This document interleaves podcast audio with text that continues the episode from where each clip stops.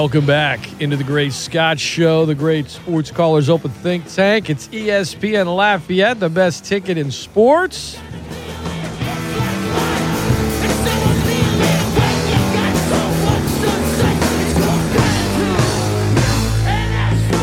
Gratitude. That's right. We are less than a week away from Thanksgiving, so I want to open up our Pro Nola segment with our guy, Gus Kattengell, on a positive note.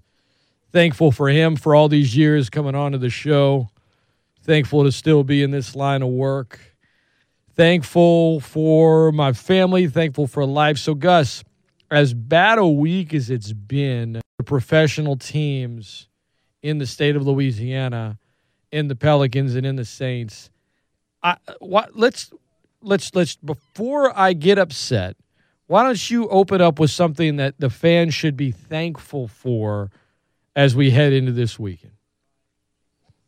I would say be thankful for the fact that you can be upset in terms that you have teams, honestly.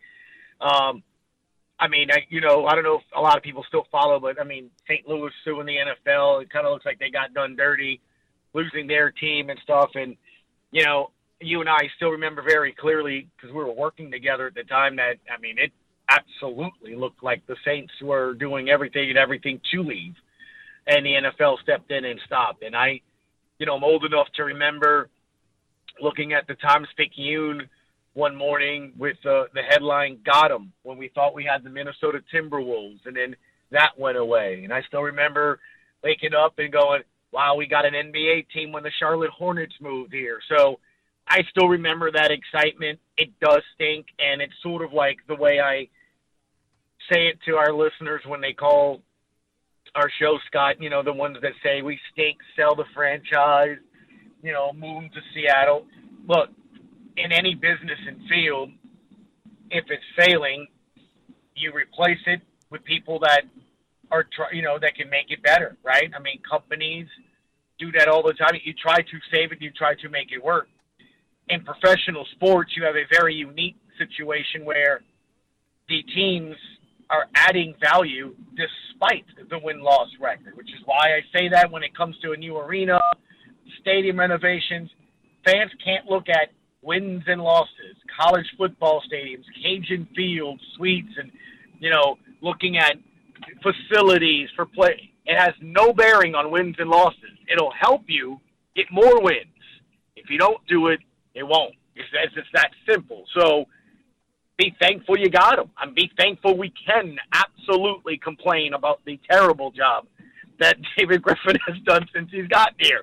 Um, it is a thankful thing as strange as it sounds, to be able to um, sit there and be like, my goodness, the referees are at it again, trying to, you know, get the Saints again. But you got a team and you're still in the playoff hunt. I mean, like, it's crazy when you think about it. We're complaining, and um, and we've still got a, a chance. You know, still got a chance to, to still be in the postseason and everything. So, I think when you look at it from all of those perspectives, man, it, it yeah, it, it is still for very good reason to be thankful on a lot of different aspects of it because you still have an opportunity to do so and, and to have fun by doing it, you know?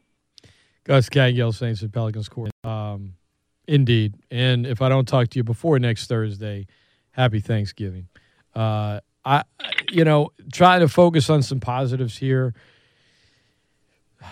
Herb Jones for the Pels, I guess. Um, for the Saints, you know, the fact that they have a winning record. Like I, I, was saying this yesterday with Norman Locke on the air, and he loves to troll and all this other stuff. I was more PO'd after Sunday's regular season loss to the Titans than I have been after a Saints game in a long time. Um, I, if you had told me before the season, trying to spin this right now, uh, being thankful is a positive – that the Saints would have, you know, Jameis on IR, the Trevor Siemian would be the quarterback, the Taysom would miss time, the Kamara would miss time, the Michael Thomas would never play, that they'd have six mixed extra points and go through five different kickers by week 10, and Will Lutz would never play, and, you know, Armstead would miss time, and, and all this stuff. If you had just told me the rundown, you know, that their pass catchers would be as atrocious as they are, that Adam Trautman would not take the big step forward that many hope for, that it would be kind of the opposite, especially in big moments – tell me all that stuff and say what's their record after you know nine games. I would have said two and seven. You know, here you are at five and four. You're in the mix for a playoff spot, and you've got a, a, a you said a must win, and I'll get your thoughts on why you said that. I think a, a, a I think it's it's the last thing before a must win Sunday. I didn't go as far as you, but but I'll let you have the floor on why. But getting back to my point about being thankful, I mean the fact that they're they're five and four in a season like this one, and and certainly in the mix for a playoff spot. That is uh, that's that's something I think Saints fans don't maybe don't want to hear or don't want to be, but that's something they should be a little. I think you should be thankful for. All things considered, most teams aren't still competitive in a playoff race when they have the cards that have been dealt to them, and the Saints are. So, does it make last Sunday any better or the week before any better? But uh, but I, I think it's something to be thankful for this year, Gus, because I certainly wouldn't have expected it. No, you know that's the thing. I mean, I remember the beginning of the year when it came to, you know, the Saints. It's you know Scott, one of those things where I kept calling it a potential playoff team, and you had to have all those people step up. And you know, I, look again, it's you have what eight weeks to go, right? And you're you're in the mix. I mean, you're you're looking at this and, and enjoying, you know, the fact that hey, it, it, this is a game you, you got to win. Can you win this one? I'm calling it a must win because, you know, I, I'm looking at Buffalo and Dallas and the Jets are sandwiched in between there. That's a team that, you know, it's December 12th. It could be cold. It could be snowing. You just don't know. I mean, I didn't think the Jets would get the wins that they've gotten this year, and they wind up beating some teams I was surprised. So, you know what? At the end of the day, um, that that makes you nervous, especially with the with the Bucs, you know, on deck. So I, I I was just upset that the last two weeks, while different, even though some people asked Sean Payton this past week, are they similar? Which I don't think they are at all. I just you needed to get that that Falcon game is still absolutely burning me. I mean, yeah, you can say the the rest, you can say whatever, you know, to um you know, to that Tennessee game.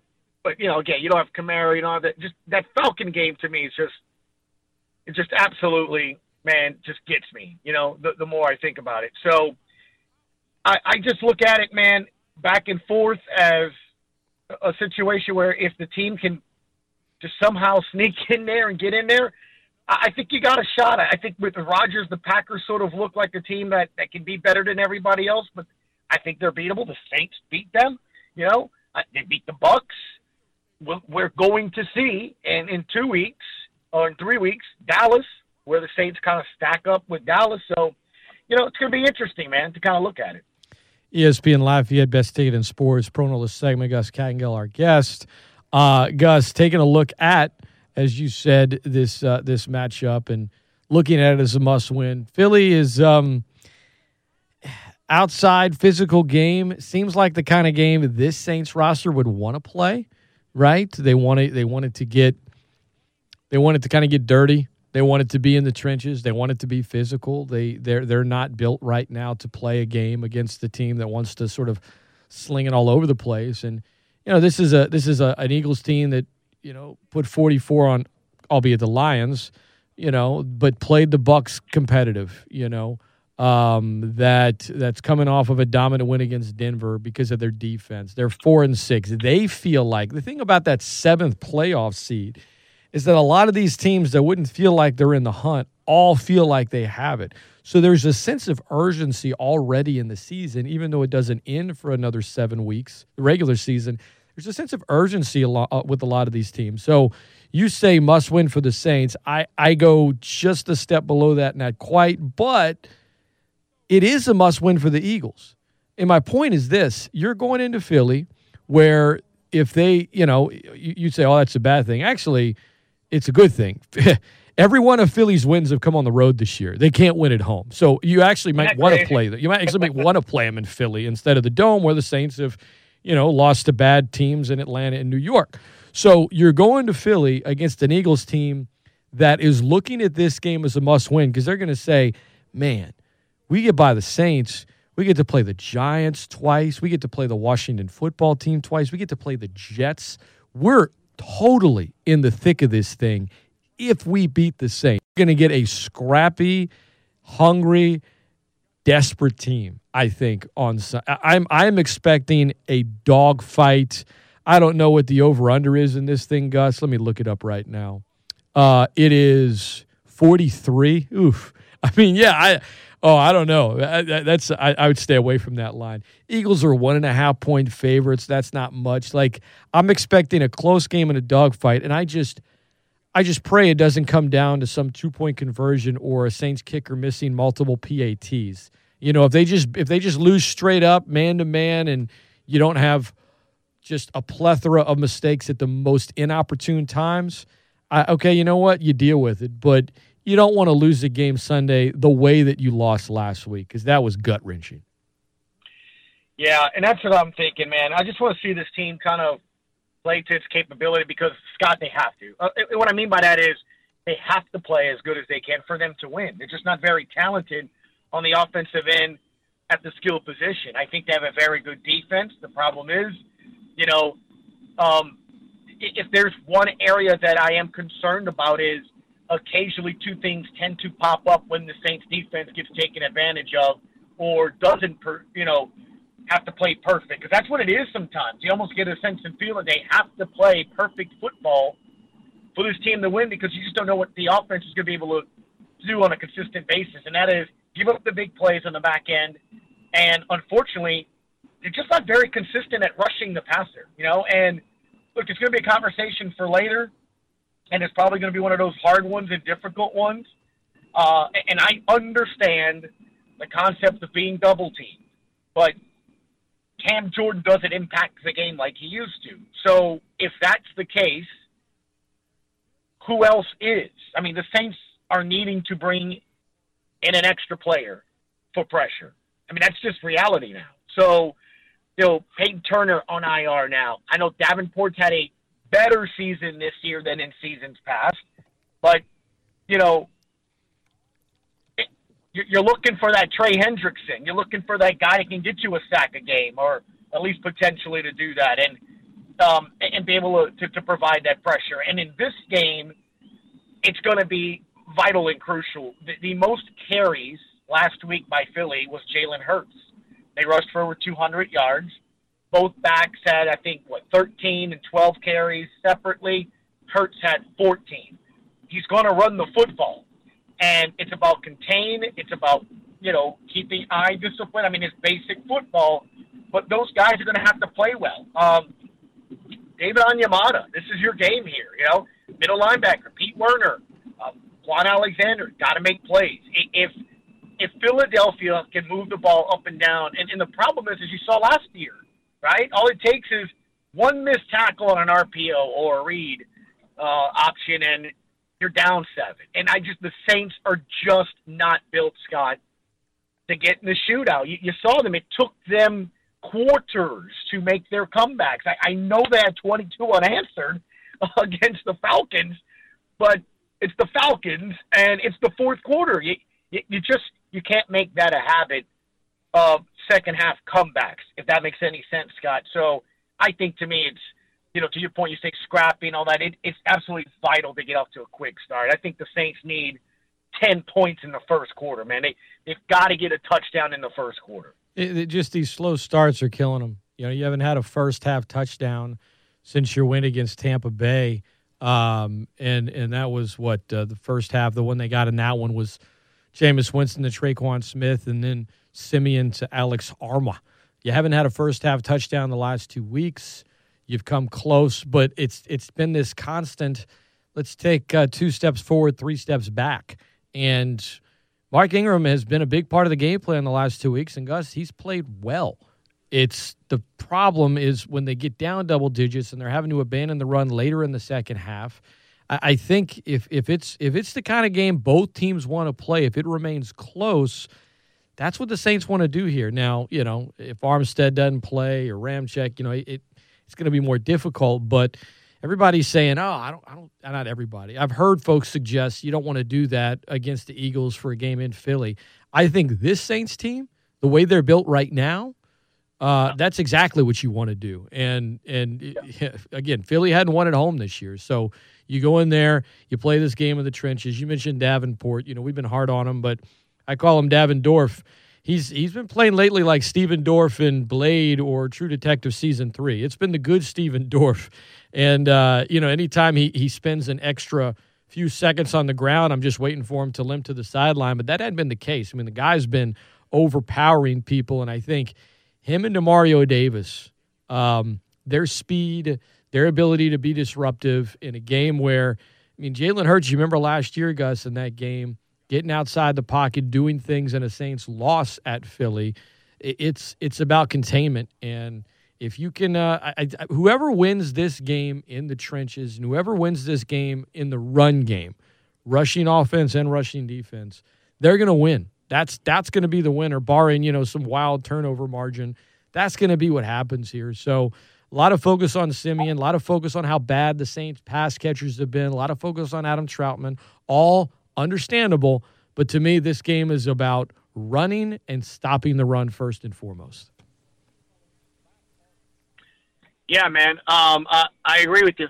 Uh, it's it's it's about you know getting the ground game going and and stopping. I mean, it really legitimately is that honest, that easy. I mean, I know you can sit there and say, well, look, somebody's got to make a play in the passing game. I mean, that's obvious. And look, you know, you heard um, this week um, Tre'Quan Smith touch on the fact that he knows that that position group has got to get, you know, a, a you know, better, and they've got to make plays, and they've got to do things. So they do. I mean, there's no other way to look at it. You know, I mean, this team has got to make plays, and uh, they they got to be consistent. You know, it's going to be one of those games as you're talking about where a third down conversion can be a game momentum changer. It can be a lot of different aspects that you know um, turn the game around. Quite honestly, it's uh, it's it's for younger Saints fans. It's hard for them to get used to that, right? You know, in the Payton Brees era Saints ranked in the top five in offense and scoring offense every year. I mean, they led the league uh, eight of those years in, in, in, in one of those two categories, right? I mean, they were always an explosive offense. They're 26th in the NFL right now in yards a game. Uh, I think they're middle of the pack, 13th, I think, in points a game. But I, I remember times when the Saints offense was just – kind of like pulling teeth, right? It was a grind. It was tough. It was difficult. You had to lean on the defense. You had to lean on special teams. And I, I you know, I'll, I'll just I'll close our Saints discussion with this, Gus. I I take back every negative thing I ever said about Will Lutz, and I didn't I didn't say tons of negative things about him. But I did have the absurd take that, you know what? You know, if he doesn't have a good season, he might be on the hot seat. I would say his stock's never been higher for the Saints spending the year uh, on injured reserve because, uh, man, I mean, that's a different game last week. It's different games at other points this season. If you have Will Lutz, uh, your play calling on offense. When you look at, a, at the team the Saints have now, it's one thing to have Will Lutz when you've got a top five offense. It's another thing not to have them when your offense is 26th in the league and you're playing field position more than you ever have, and you're relying on defense and special teams. If you have a good quality kicker with this kind of team, it makes a world of difference. Not to say that Lutz wasn't a difference maker before. He absolutely was, and he's been a Pro Bowler, and I get that. But the way this team is built differently than than any other in the Payton Brees era, you you you are missing a true bona fide good kicker more this year than you would have any other year. And you had some years in the Payton Brees era where you had to use a different kicker and a guy got hurt, and I get all of that. But this year, more than any other, is when you would have needed a great kicker. And unfortunately, with the exception of maybe, you know, Martin Gramatica and uh, and Olindo Mare, which was only a brief period of time early in the Payton Brees era, this has undoubtedly been the absolute worst kicking that they've had. They can't seem to get it right. It's cost them games and – if they don't make the postseason, Gus, a lot of people are going to point to reasons why. Number one on my list is going to be no Will Lutz. Yeah, I mean, well, I don't know if it's number one on your list. I think you, I think you, you're drastically over. There's a, um, there's a lot of number ones. All right. No, receivers by far number one. I mean, look, here's the thing: the kicking thing, and it's not you know ideal, and it's not the best it's been, and you wish it was better. But I mean, I there there is no way you can say, and I understand what you're saying, but dude, drop passes, inability to make plays, and all that. That's absolutely. All right, all right, all right. You're right. You're right. It's not number one on the list. It's not number one on the list. I guess I'm just feeling guilty about suggesting Will Lutz might have been on the hot seat, which was uh, which was absolutely absurd. Before I said that in the offseason. that was that was an absolutely atrocious take by me. Well, th- well, the thing is this, right? You would have never, you would have liked to have never had to have. It, I guess to make my point, the fact that the kicking is that important is because your offense hasn't sort of scored. But to your point, when you were referencing back in the day, the old Saints offensive, you know, getting points and moving up and down the field relied on that, right? That's literally why Morten Andersen is in the Hall of Fame because it was rely on the defense, get uh, inside the 50 yard line, 40 yard line, and uh, we got three.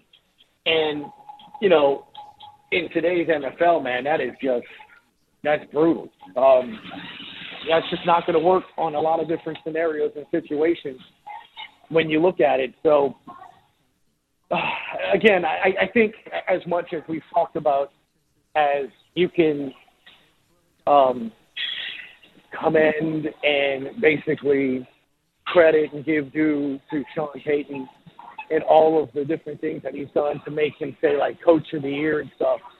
Uh, I think it's also fair to say that the biggest overestimation of the century, right, is um, the we like the guys in our room, yeah, right? you know, because yeah. it, it's absolutely cost you. It's cost you perhaps a spot in the playoffs and all that because, to your point, you know, now that kicking is so important and all the other areas it just goes up a bit. If that makes any sense. No, yeah, the the margin for error continues to shrink right. with the injuries, so with, point, the, with though, the kicker, you, you know, with the receivers. So you can't have a kicker that literally kicks the stupid ground before a ball. I mean, you know, I get everybody makes mistakes, and I understand it's the nature of the position where cut him. You know, as a quarterback, I was talking about this on the air. You know, a quarterback can make a bad throw. You can, you know, have a bad quarter, get an interception, but you can somehow um, change it, you know, still have a good game. I mean, you know, you could make a bad read and blow it, but still, for the most part, have a good overall game. As a kicker, it's either make or miss. You know, there is no in between, and your misses add up. You're a baseball guy as I am, and I, I keep equating it to essentially, to me, it's it's like walks. It doesn't matter if it's the first inning or the ninth inning. Missed extra points will absolutely come back and get you. Right? I mean, field goals, you can always look back and say, well, you know, it could have had three, but extra points, and I understand they're they're not gimmies anymore. But man, those extra points will absolutely come back and haunt you, and it absolutely has. So yeah, I mean, look, it, it, it with the team that they have this year, yeah, the kicker is uber important, which goes to tell you how poorly they misjudge their talent room when it comes to the skill position. We're going to take a quick timeout. When we come back, we will get Gus's pick for Sunday's game. We'll talk briefly about the Pels and about the Raging Cajuns, Billy Napier, coaching rumors, and uh, and the like. It's all coming your way. Eric Mouton going to be in studio with me at eight fifteen. The former Raging Cajun hoopster. We're going to talk some Cajun hoops. We're going to talk high school football, among other things uh, game he and Bobby are calling tonight. Ascension Episcopal in the postseason. Going to be airing on Talk Radio 960. Eric's a great guy, great guest. Looking forward to talking sports with him. Up next, though, Gus Kattengell still with me. Ah, man. I, he, last time I talked to him, he said people are still really angry about the Pels. Over here, it's turned into apathy. Is it there yet in New Orleans? How are things rolling? And Again, like I said, talking to little coach Billy Napier, among other things. All coming your way. Don't go anywhere. The Great Scott Show continues right after this. Live, live,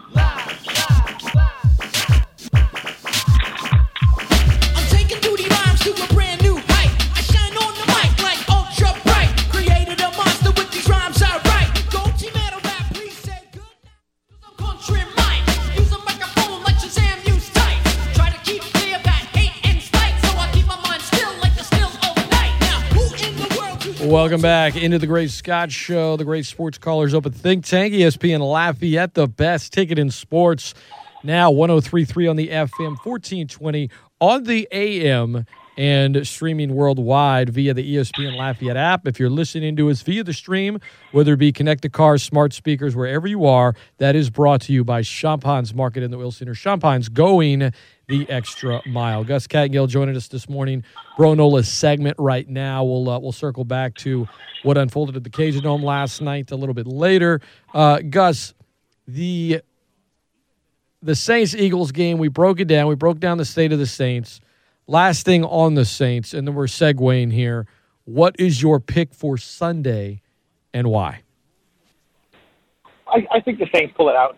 I do think the Saints win. I'm going to go something along the lines like you're talking about, kind of a, you know, nasty little game every now and then. But, man, give me something like, oh, do I dare go 23 20? Something like that. Do you think it could be that bad or like 19 17? I'm with you, man. I, I think it's going to be something where you go, oh, but yeah. I, I still think, I think the Saints by three. How about that? All right. I, I'll be honest. Right now, I'm I, I'm kind of leaning toward maybe Philly winning this thing. Um, That's it. It's all the time. Oh, never mind. I'm on your show. Well, well, well I, am going to wait and see what the Friday injury report looks like, and then I'll then I'll then I'll then I'll really set in the pick, lock it in one way or the other. Uh, that is Gus Kattengell, our guest. All right, Gus. People are getting apathetic about the Pelicans right now over here. You're 12 games under 500. You're kind of at everything. I, I, I I, have been watching this team, and during the losing streak earlier in the season, when you didn't have Bi and you didn't have Zion, I still saw effort. I saw feistiness. I saw want to. I'm not seeing that lately. I'm seeing second halves where it's just whether it be ice or whether or not be blocking out. I mean, Valanciunas has been good. Outside of that, you know, Graham's had a few moments here or there it's just uh, uh, Herb Jones, right? But when you're two and fourteen, it's hard for me to find really anything that is is I don't know. I mean, again, gratitude, right? Trying to be thankful. Like it, I, I, I hate to say it, man. Over here in Lafayette, it's it's apathy right now with this franchise, and that's the worst thing to be, in my opinion. You fighting that yet, New Orleans, or is it still just is it still just mad rage? It's everything. Can I say everything? To use a Thanksgiving term, a cornucopia of emotions. Um, start with what you said, apathy. I, you know, always will get a, a caller or two that absolutely will go into the old get rid of them, sell them. Like I was telling you earlier in our conversations, you know, it's not happening. Worth a billion dollars and you haven't won Skadooski. No one in their right mind is going to do it. Aside from the fact the owner already came out and said in her succession plan in her will, it's not going anywhere. So let it go. Um, but I get it. It's the sense of here we go again, and it's the same old tells. It's the same old situation. What's crazy is all three would you say Hall of Fame, potential Hall of Fame, or you know superstar players that you've had here that left left for different reasons. There are different situations that led to it, but it all starts kind of piling in. It I I almost I, I never, didn't want to say this on the air just yet, but I was having a conversation with my neighbor across the street this week. Our kids were playing, having a brewski, and uh, he goes, you know, the Pels are like the Cleveland Browns. And I'm like, you, you kind of look at it, and that franchise, Scott. I mean, how many times they draft number one or take a franchise quarterback or a key player and either an injury or didn't pan out? How many coaches, GMs, like you think of how many times they hit the reset button or were given the opportunity to hit the reset button and failed. And man, if you can't look at the team since they've been here and almost look at it in that situation, right? You know, again, the Chris Paul thing falls on your lap. It's going to be a Hall of Famer. The guy running it made stupid moves, got the team older, then traded one of his best players and friends behind their back, didn't tell the coach, didn't tell the players. And it was a bad move to begin with. Not saying that you need to talk to all your players and coaches on all the moves you make, but something like that, a starter, absolutely. And that destroyed that situation. Then you add, you know, you get Anthony Davis. Played hard, recruited players, was about the community, didn't get in trouble, did a ton in the off off the court situation, did a ton of things. And, you know, lost vision, lost hope, lost trust because of poor decisions, poor signings, poor everything, draft picks. And, and that, now you're in this incarnation where, you know, you have a mixture of unbelievably poor draft picks, free agent signings, team construction, coaching decisions, and it's tied in, unfortunately, with the player that I don't know if he is a franchise player just yet, mentally and physically. So if I'm a Pels fan, yeah, other than a bag of crackling and something strong and dark colored like bourbon, why should I feel good about watching a Pels game? Because I probably think here we go again. You know, there's really no room and reason for hope because if I had a kid in 2002 what is he, 20 next year, shot, yeah, right? Yeah, yeah. I mean, like, he would be 20 years old. Yeah. Dude, he would be 20 years old. And my poor child, if I had him at 2002 when the team first moved here, would have experienced brief moments of winning, but predominantly about 80% of just a poorly run franchise between three ownership groups, including one being the NBA. The the Saints and Pelicans are separated by a parking lot yet they're worlds apart. You know what I mean? Like in terms of the fabric in the community, in terms of how they're run and operated. I don't just mean based on the current results. I'm talking about the whole thing. Um, it's frustrating, Gus, because I think you and I always feel like if if you do a few things right, how much could change. But it's just it's it's one one mistake after another. And uh, unfortunately, I mean, I've I've just been reduced to celebrating, you know, Valanciunas and how he manages to keep his hair perfect while just going hard in the paint. You know, like I'm, I, I mean, that's I'm reaching reaching for straws here to look at some of the positives. All right, before we let you run, uh, Louisiana Raging Cajun football. I know you talk to Coach Napier every week on your show, as do I. Um, Cajuns going to Liberty this week, uh, tomorrow taking on a team that has one of the best quarterbacks in the country, taking on a team that is uh, uh, favored to win from a betting standpoint, or at least they're a betting favorite. Uh, you want to phrase it however you want. Uh, they are they've won 15 in a row at home. A lot of excitement here in Lafayette, Gus, about the Cajuns hosting the conference championship game at Cajun Field on December the 4th, as there should be. But Coach Napier, he, he was saying yesterday, uh, Wednesday to us, he's like, I don't think this is a trap game. Look at the opponent. Look how good they are. Look where we're going. Like this, th- there there's a lot to play for in terms of our goals and what we want to do. Um, he's not looking ahead. I, I, don't know that the players are. I, would like to think they're not. Uh, but in terms of like tough competition, and look, the Cajuns have been favored big in some games, and, and it goes down to the wire. They've been you know, an underdog in a game against App State that they won 41 to 13. So throw the line out the window. Just in terms of playing at Liberty and with their quarterback, I think it's going. I, I again, I think it's going to be a really close contest tomorrow. I think it's going to be, and if it's close, then I like the Cajuns because they almost always win the close ones. Right? I've said it before. Since 2018, the Cajuns are, you know, uh, or 2019, the Cajuns are nine and one in games decided by four points or less. But this one coming up, I, I think tomorrow, it might be a one possession type game. In fact, I'm expecting it to be. I'm looking for a close contest tomorrow for the Cajuns that if they want to, you have a chance here, Gus. If you're Louisiana, you're already on a school record nine game winning streak. You have a chance to finish this season if you win out to possibly play a UTSA Roadrunners team that's in the top, what, 15 right now, top 20 that's undefeated that probably will win CUSA, win a conference championship game. You have a potential New Orleans Bowl matchup with two top 25 teams, and the winner is undoubtedly going to be ranked in the top 15 of the final polls. There's, there's, there's a lot. I know I'm looking down the line here, but I think when you're a G5 and you're a mid major, it's about building year to year. So you're consistently a name and a brand that's always in the mix. Okay, best G5 type team.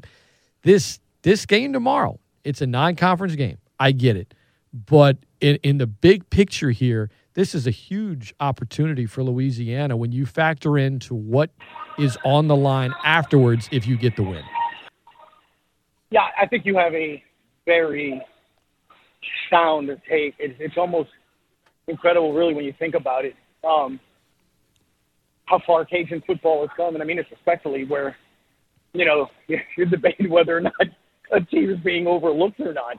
Um, it's crazy because, to your point, unless you've been following college football through the season closely, you're probably not even familiar with Liberty. Look, they're all excited because they're going to CUSA. While other teams are, you know, excited to bail out of CUSA, they're excited about it. And the thing is this, we all know the name Hugh Freeze, right? So he's their coach, as I'm sure everyone's heard this week. And as you and I talked about on our show Wednesday, Malik Willis is going to be the first or second quarterback selected more than likely in the NFL draft in April. So that's right there. It's all you need to know. Um, when I talk to different people, you know, they compare him to a very good running back. I think you said Wednesday reminds you like Lamar Jackson, kind of that type of player. Uh, yep. Anybody that reminds me of that kind of player, I'm leery, right? I'm worried. It's on the road. And look, you want to get, I think if I'm the Cajuns, I want to continue that upward trajectory. I want to continue recruits looking at me. I'm not even kidding you. This week alone, at the gym. I was talking to a couple of people that might have listened to the show. And they listen to Coach when he comes on on Tuesdays. I had one guy whose kid's 14 playing football, and he's like, I want my son to go to UL. I mean, that's, you know, or I guess it's, it's Louisiana. I mean, it's, it's crazy. I mean, like, I don't really honestly remember a lot of people kind of feeling that way, and it's because of them winning, the environment, all that stuff. So you want to keep that moving forward. And the way to do that is to finish, to me, Scott, in the college football playoff rankings in the top 25 because they do go way to 25. I know we always focus the four or five or six and who's going to get in the playoffs. But if you can finish the end of the year, Scott, and that includes winning the conference championship game, and you're inside the CFP 25, that is a massive boost. You're putting that on the program guide next year. You're touting that. That's going to go in Coach Napier's bio. That goes under Levi Lewis's history. That goes into every single thing. If you can finish in the top 25, congratulations, you were ranked this year. Where'd you finish? Where'd you finish? Did you finish in the top 25? And if you do, that means you're making a name because that top 25 is not just coaches or just writers. It's the committee. The committee picks the 25. They take everything into account schedule, conference, wins, all of that. So you want to win out, man. If you're the Cajuns, you don't want to lose again this season. And you do that, Scott, you have a very good chance. Could you imagine finish the CFP rankings here inside the 20 or you're 20 or higher, that that is arguably the best season in Cajun football. Last year, you finished with your highest ranking ever, 15th in the AP. You surpass it this year. There's just there's a lot still there. And look, if you lose, there's still a lot there. Don't get me wrong, because you're you're playing for a conference championship. You still potentially can play UTSA in the bowl game. You could still maybe finish in the top 25, but you, you win, man. You're First of all, it's a great road win against uh, one of the better G5 teams, but you set yourself up nicely. Final thing with you, Gus. Appreciate you joining us. Gus Kattengell at GCat underscore one seven on Twitter. Coach Billy Napier, um, names out there all the time.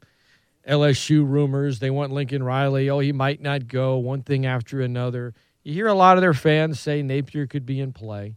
Um, you have Cajun fans saying, I don't think so. I, I, Sports Illustrated saying TCU, they want either Sonny Dykes or Billy Napier. They're interested. We've seen Napier turn down, or rather, take his name out of the running, however you want to word it. We've seen teams go after him. Um, the, this, this, the, the potential of him at LSU has been the, a, a, narrative throughout the season. It's not like it's anything new. Um, is Billy Napier in your mind going to be coaching at UL next year? And and you know, if not, where do you think he's going to end up being? I know we talk about it a little differently here in Lafayette, but I'm kind of getting your thoughts on what the pulse has been like over there in New Orleans in regards to the name Billy Napier. Well, woke up Thursday morning and somebody texting me. Uh, see if I got it accurate here, which was kind of remarkable. Obviously, we heard a lot this week about Lincoln Riley over at LSU, but eight years, 96 is the number I've been hearing. Yeah. Which is 12. That's absolutely absurd. He starts Mel Tucker Wednesday, get a $95 million 10 year deal to stay at Michigan State. Um,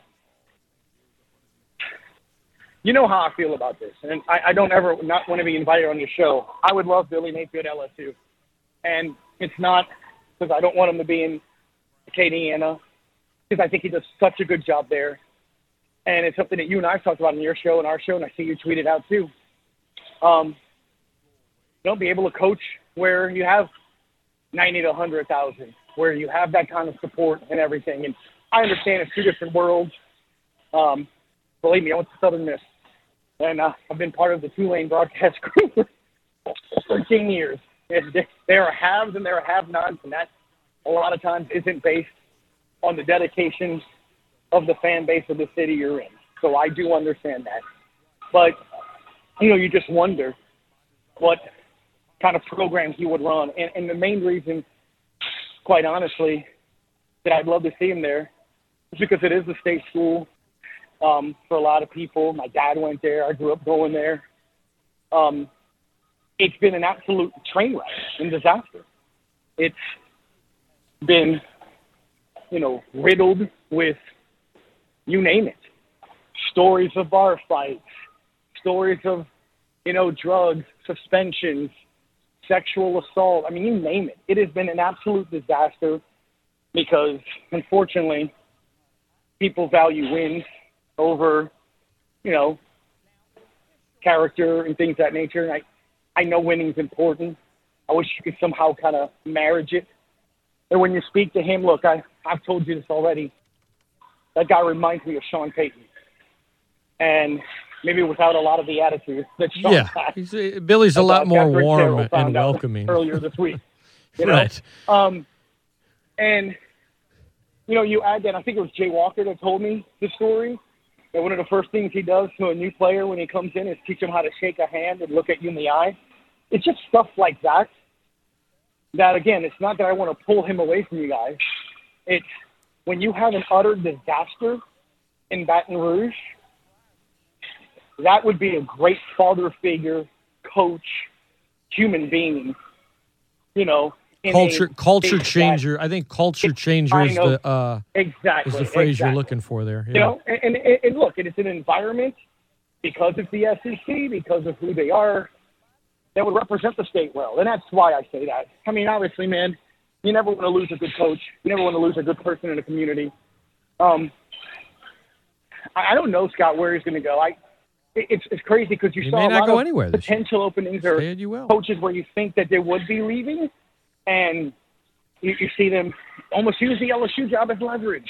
You know, Jimbo, Dabo, Franklin, uh, Tucker, all got raises or got something because there was a threat of LSU coming and get you. So, you know, USC still open, got a couple other jobs, Virginia Tech. But look, when, when you have a couple of SEC schools like he's had the last couple of years come and ask and talk with him, I think he's very smart to understand the situation, right? Um, so I think if he does leave, it's probably going to be for a school that, you know, gives him a chance to win and it's one that he feels isn't going to be where I think that's the problem with LSU right now. It's, you know, last year Max Johnson's a hero, now they can't wait to get rid of the kid. You know, it, it, it's that kind of fan base. So, you know, is, is that the environment you want? What if you can't beat them? What, what if something goes wrong? You know, it's, do you want that? And I think when it comes to like guys like Tucker and other guys, hey, you win, you win where you are, you're God.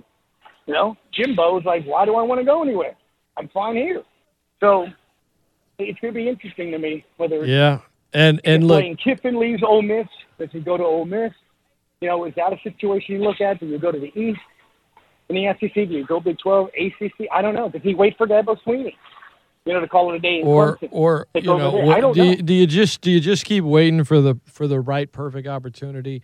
Do you do you, do you stay at UL? All this stuff for for for, for LSU I think fans. winning a conference title, Scott, is important for him. Yeah, absolutely. Oh, um, well, 100 100 I, I think I think getting that, or maybe getting to the point of the quote unquote, I've done all I can here. And I know it sounds horrible, but you understand what I'm getting at? Like yeah, but I don't look at it that way, Gus. I think for him, right. it's about look. Yes, he wants to look. They want to win conference. They want to do all those things. They got a lot of goals. I think really, it's just about autonomy, staff, and a lot of things. It's about fit more than anything else, and synergy.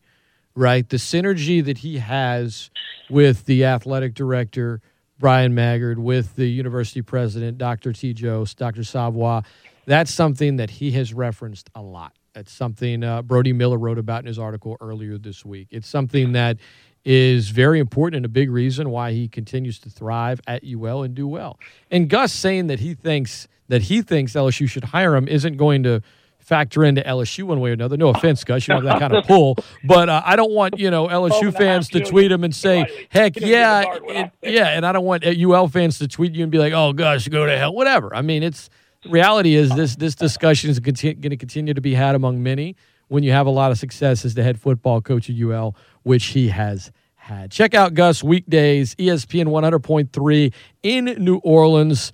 It is uh, called the Sports Hangover noon to three, and um, of course on Twitter at gcat underscore one seven. Here on Fridays at ESPN Lafayette. Gus, I'm going to let you run, man. Have a happy Thanksgiving next week all the best, brother, and uh, I hope you enjoyed those cracklings that I had Jay deliver to you last week.